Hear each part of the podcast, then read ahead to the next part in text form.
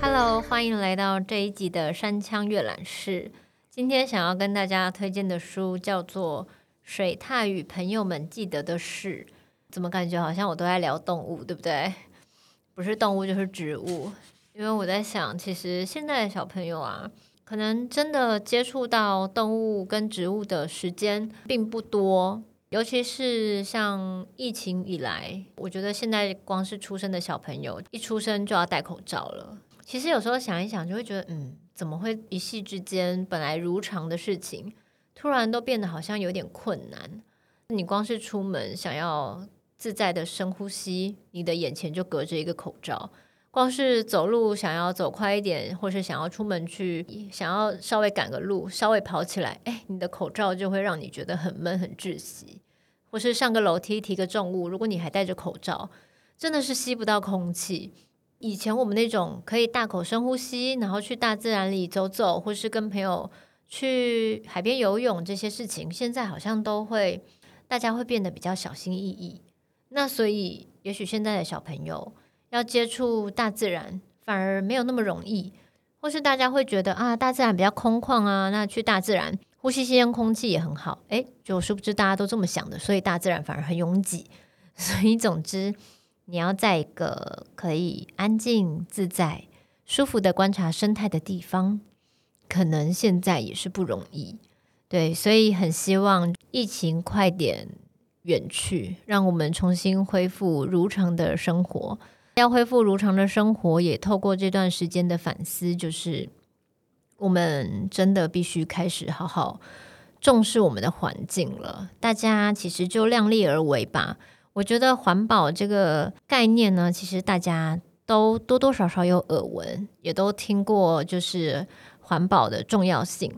但我觉得一直去耳提面命的提醒大家呢，其实大家就会觉得，哎，你不要再碎念了。我就是知道要环保嘛，不然地球会怎么样怎么样怎么样。我听了够多了，你不要当正义魔人。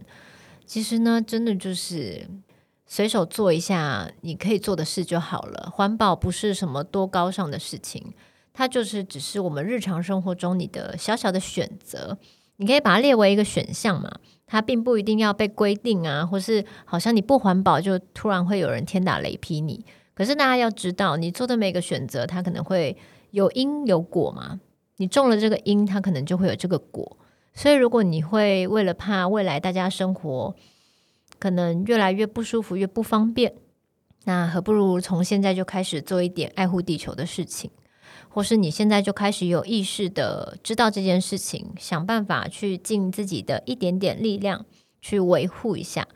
我们才可以一直享有这么棒的环境。环保它绝对是未来的趋势，那它也不是任何人独占的，就是哦，我最环保，我最棒，没有啊。不管每个人的环保程度如何，有做就很好了。因为毕竟现在世界这么方便，很多。各式各样的人，就是你只要活在地球上，就是会有碳足迹，就是会消耗地球的资源。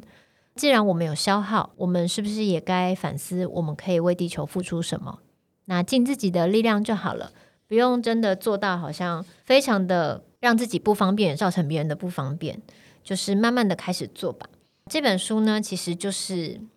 有一些植物、动物，还有一些生态。它就是一篇一篇的介绍台湾的各式各样的物种啊，问你说，其实你记得吗？台湾有这样的生物哦，他们可能现在有些是保育类了，那有些可能曾经有一些非法交易，所以有点牺牲他们的生存，慢慢被重视以后，他们才被保育起来，或是有一些我们人类那个开垦的领土，有点霸占到他们生存的领域。导致于他们生存的空间越来越窄小。基本上，我觉得活在这个世界上就是尊重万物，就是人类不是这个地球上唯一的生物。所以，如果人类可能多去思考一下这个地球上其他的生物的话，不要只顾着自己无限的拓展的话，那我相信这个地球是足以让世界万物都和谐生长的。看这本书的时候，也可以反思一下自己，可以有意识的去做一点什么，改变你未来的生活环境。嗯，就是把眼光放远一点，放长久一点，让我们接下来未来的小朋友，他们也可以享受美好的大自然，或是跟各式各样的动物亲近，而不要等到他们出生的时候，这些动物都消失了，这样就感觉有一点悲伤啊，对不对？所以，我们现在来读一下这本书的第十章。它在七十二页。好，我要开始了。这一篇叫做《欢迎光临我的家——福山植物园》。多年前，保护国际基金会发表了一系列名为《大自然在说话》的公益影片，以各类花草树木或是土壤与海洋等美丽的大自然元素作为各段影片的叙述主题，并邀请多位国际巨星帮影片配音。用第一人称的角度叙述出大自然想对人类说的话。所有影片的主轴皆传达出一个清晰的讯息：大自然不需要人类，但人类需要大自然。借此唤醒人们在利用自然资源时，能够省思与理解，人类其实是受着大自然的滋养，才得以延续整个人类文明。所以比起来，人类更需要自然，但却又同时在破坏自然。是一件多么无知的自我毁灭行为！这系列影片在国际上受到广泛的回响，激起许多人产生自我警惕的保育态度。其中一部关于花的影片里提到，无论你是画家、诗人还是设计师，什么都行，都可以在我这里取得灵感。可惜你们低估了我，在你眼中我只是一朵花。有没有人告诉你，如果没有我，你们也会消失？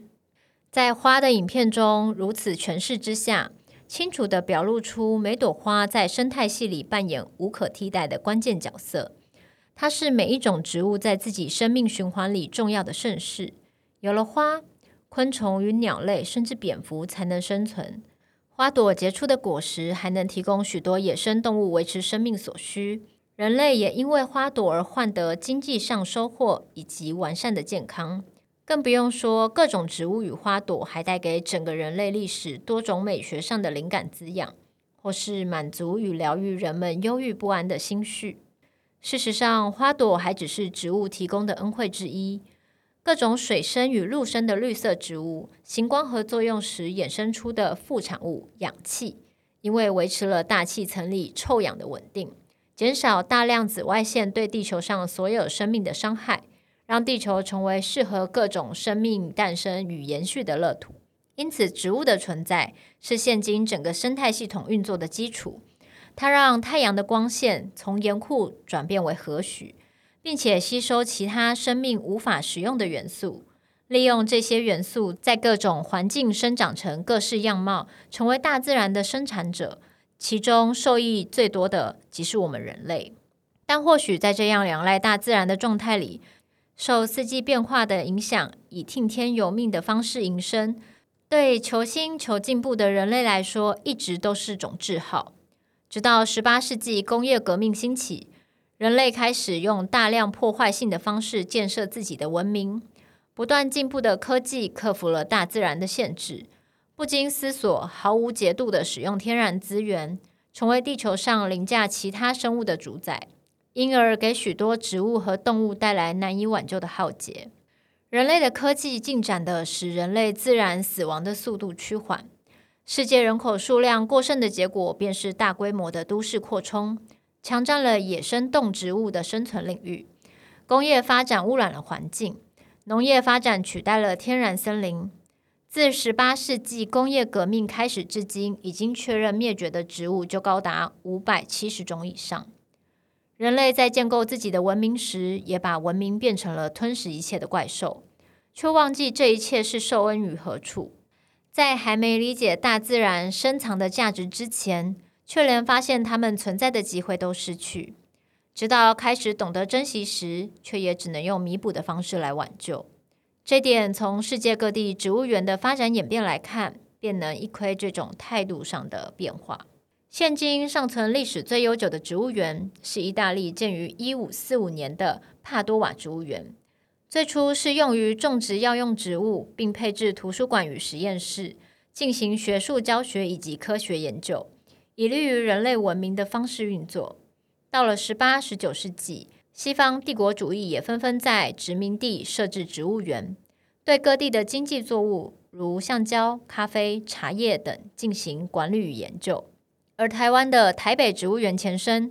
便也是在十九世纪末，由日治时期的林业试验所于台北南门町辟建苗圃，随后才扩展到植物园的规模。同样作为调查殖民地植物、搜罗奇花异草和新经济作物的试验所，国民政府迁台后，林业试验所的任务大致是对育林、林业经济、森林经营、森林保护为目标，并且开始在全台各处设置分所。对各地的林相进行科学研究与调查。到一九八零年代，随着生态保育的观念兴起，林业试验所也带入了对植物保种、育种、水源保护、自然保留区以及植物园区等规划。其中，在一九九零年设置的福山分所，其管辖内的福山植物园，更是让现今许多生态爱好者津津乐道。福山分所现已改为福山研究中心。位于台北宜兰的两县交界处，管辖区域多达一千多公顷，区内划分为水源保护区、植物园区以及哈盆自然保留区，海拔高度四百到一千四百公尺。试验林内保有台湾地区典型的天然阔叶树林，年平均气温十八点五度 C，冬季阴湿多雨，所以此地的福山植物园也被誉称为雨雾森林。因为位处海拔五百公尺以上，福山植物园也是全台唯一能够搜集、研究并展示台湾中低海拔原生阔叶树的植物园。由于地利之便，能够将台湾各地的树种在此异地栽植，成为台湾原生树种重要的基因保存库，极具学术研究及教育功能，是生态研究观察的优良场域。为了让生态保育工作能够贴近社会大众，福山植物园于一九九三年正式对外开放，为避免过量的游客进入园区，对自然环境造成不可复原的干扰，参访的游客需要事先登记，以总量管制的方式开放游客进入。入园参观时间限制在上午九点到下午四点，避开晨昏时间野生动物觅食的活动高峰，并且每周休园一天，每年三月休园一整个月。让园内的动植物在无游客干扰的状态下，再次过着原有的生活。此外，园区内不贩售饮食，更不设置垃圾桶。除了避免因为处理不当造成的水源污染，也避免干扰野生动物的觅食习性。低度开发的营运模式，让游客参访体验的品质提升。在群山围绕的空间里，忘却尘嚣，在许多野生动物栖息的环境中，与自然同调。因为处在这样的生态宝库，身心因此感到舒畅。如此的营运管理是福山植物园赋予这时代里植物园在保育和教育功能上的良好典范，实现了人与自然和谐共处的理想。由于福山植物园多层次的植物生态，使得动植物种类丰富，加上低干扰的适度开放，使得园区内的野生动物虽然懂得与人保持距离。却又时常在游客面前大方现身，像是山羌、台湾猕猴、蓝腹鷴等，都是园内常见的野生动物。由于能够就近观察这些野生动物在自然环境里的生活实况，因此吸引许多生态研究者长期在此进行调查，让福山植物园成为不少硕士与博士的产地。而这就是因为对环境友善的态度所带来的共存共荣的结果。植物与野生动物才是福山植物园的主人，是植物园里资深的解说员每次带团解说时必会强调的重点。这种尊重自然的谦卑态度，是上个世纪植物园所没有的全新观点，是台湾当代在生态保育理念上的进步，以及对大地强取豪夺后的反省与弥补。因为开始发现失去太多，才更想要珍惜爱护。植物园的品质需仰赖经营管理的态度，也需要参访游客的保育素质。在全球过度开发、气候变迁的影响下，地球的活力不断衰退，植物园成为动植物的方舟，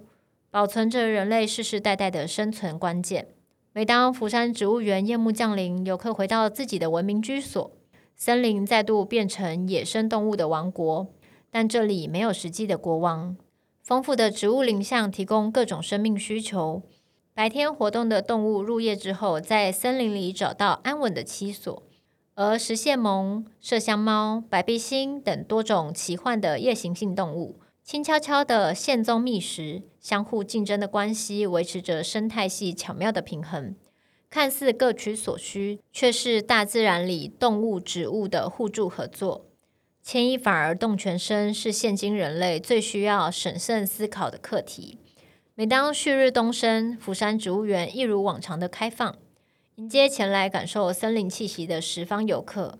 来来去去之间，保育扎根。或许不远的将来，大众与自然的连结更加紧密，也会更珍惜这样的繁荣家园。好哦，这其实呢，感觉很严肃，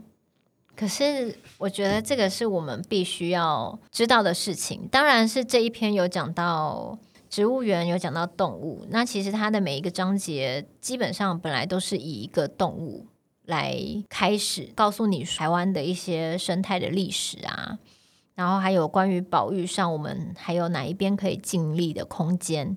可以往哪边去努力，一般民众要怎么样配合，才不会不小心做出就是可能会伤害生态的事情。我们当然多阅读的话，我们就不会因为自己的。不知道而不小心去冒犯到一些生态上的事情，但是我也很想要告诉大家，当你在推广这些事情啊，或是你在发现有人不小心做出了伤害生态的事情，我觉得第一时间大家可以用良性的沟通的方式去跟对方沟通，而不要用那种好像第一时间就是。理直气壮的，就是很带着情绪的东西，去很急迫的要求别人立刻改正。因为呢，这些习性呢，我觉得人类就是一个就是很舒服自在，会培养出各种习性。他们可能也不是故意的，可是如果每当我们在推广这些概念，或是我们在分享这些概念的时候，都带着一种正义魔人，或是我觉得因为我是对的，所以我比较大声。